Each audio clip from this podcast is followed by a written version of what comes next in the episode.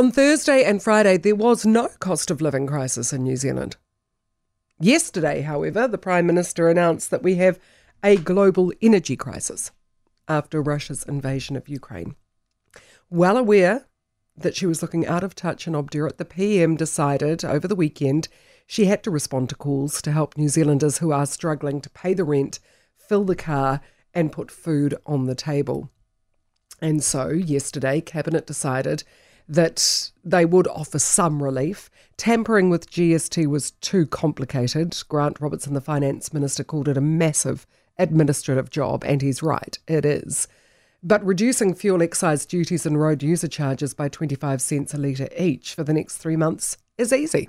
And thus, with a stroke of a pen, it was done. Interestingly, removing fuel tax and GST on fruit and veg were the two things economists from the left and the right said should not be done in a column and stuff over the weekend. They were both asked for their views on what would offer relief to struggling families. Both of them said don't touch the fuel excise tax, don't touch GST. They preferred more direct financial assistance for struggling families. One of them, Dr. Eric Crampton from the New Zealand Initiative, was interviewed yesterday, and he says rather than the fuel tax being reduced, it has just been shifted. Well, it's more of a tax shift than a tax reduction. So it's shifting part of the cost of dealing with the roads and maintaining them and building them from user charges, which is what petrol excise and road user charges typically are, over onto the general tax base. There's no real good economic case for doing that in response to a war in Ukraine. Yeah, so there we go. That's, I'm sorry about the quality, and that was early edition. Sorry, not yesterday. Um, he's basically saying that the people who use the roads pay the taxes that then build the roads. By removing that, the roads are going to be built anyhow. So the money will just come out of the general pool, so there's no economic sense for doing so. The opposition parties have given the government a fail as well, in a shocking twist. National says the petrol, petrol tax tweaks will provide some relief, but don't address the wider cost of living crisis. Christopher Luxon says adjusting tax thresholds is the answer. ACT leader David Seymour says, Well, I would deliver a carbon tax refund policy. He says that would give back $750 to a family of four every year. And if you wanted to make that sort of saving under Labour's fuel tax cuts, you'd have to buy 3,000 litres of petrol per year.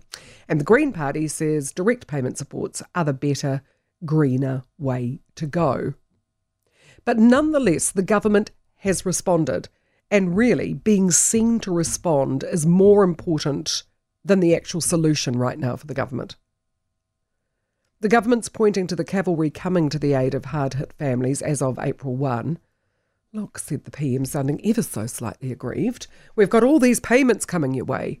Working for families is up an average of $20 a week. Super's going up $52 a fortnight. That's if you're single. More than a million people will receive the winter energy payment on May 1. We're the government, we're here to help.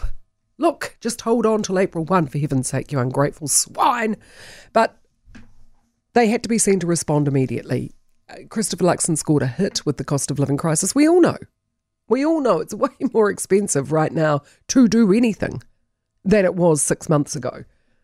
So, whether reducing the fuel excise tax is going to help you materially or not, What's important in terms of the government's optics is that they have been seen to respond, finally.